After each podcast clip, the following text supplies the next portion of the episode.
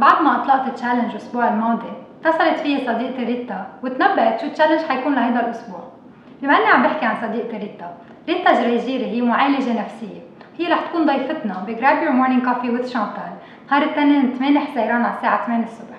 رح تحكينا عن emotional eating بعد ما كنا هيدا الأسبوع عم نحكي عن sugar detox لاحظت إنه ال emotional eating هي من أكثر الأمور اللي كلنا بنعاني منها. إذا عبالكم تعرفوا أكثر تفاصيل انضموا لنا على ال Facebook group فلهيدا الأسبوع رح نعمل intermittent fasting طلع ريتا معها ليه بدنا نعمل intermittent fasting وشو هو ال intermittent fasting intermittent fasting هو وقت نحن نوقف أكل على فترة معينة وناكل بفترة معينة ثانية بدكم تعرفوا إنه إذا كان عندكم أي حالة طبية أنتم ما فيكم تشاركوا بهذا ال challenge فأنا بدي أعتذر منكم. please تأكدوا مع الحكيم المختص يلي عم بيتابع معكم.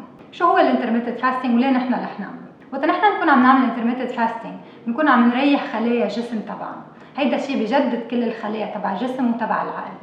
وكمان جسمنا بدل ما يكون كل ما عم ناكل نحن عم يستعمل الطاقة والدهون من أكلاتنا رح يكون هو جاع ويفكري لحظة شوي وين في أكل؟ حيلاقي أكل يلي موجودة كدهون مخزنة بالجسم. بهيدي الطريقة نحن عم نكون عم نقدر نضعف أكيد واللي هو هيدا الشيء من أكثر الأمور اللي كلنا عم نفكر فيه بعد ما صرنا فترة محظورين وقاعدين بالبيت عم ناكل كل الوقت. أكيد في منافع تانية على سبيل المثال هيدا بيساعدنا يفتح الدماغ تبعنا بيساعدنا نجدد الخلايا مثل ما ذكرت بيساعدنا ممكن نعيش وقت أطول بيساعد يتجنب عدة أمراض لبعدين. في عنده كثير منافع فيكم تقروا التفاصيل على البلوج. هلا كيف رح نعمل نحن هذا الأسبوع؟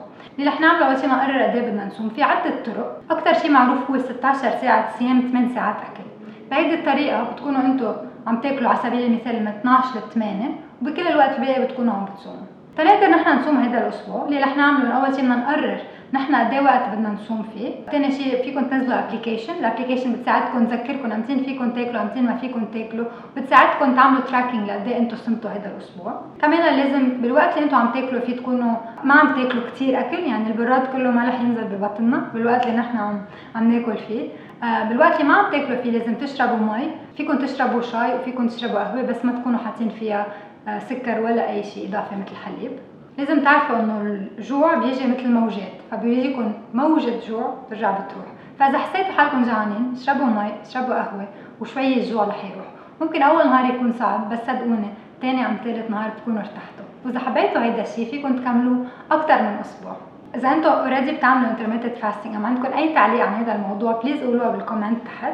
ما تنسوا نهار الاثنين على الساعة 8 رح نكون متواجدين مع ريتا جريجير المعالجة النفسية لتخبرنا عن ال emotional eating هل جاهزين تصوموا هذا الأسبوع؟ أنا جاهزة أنت جاهز؟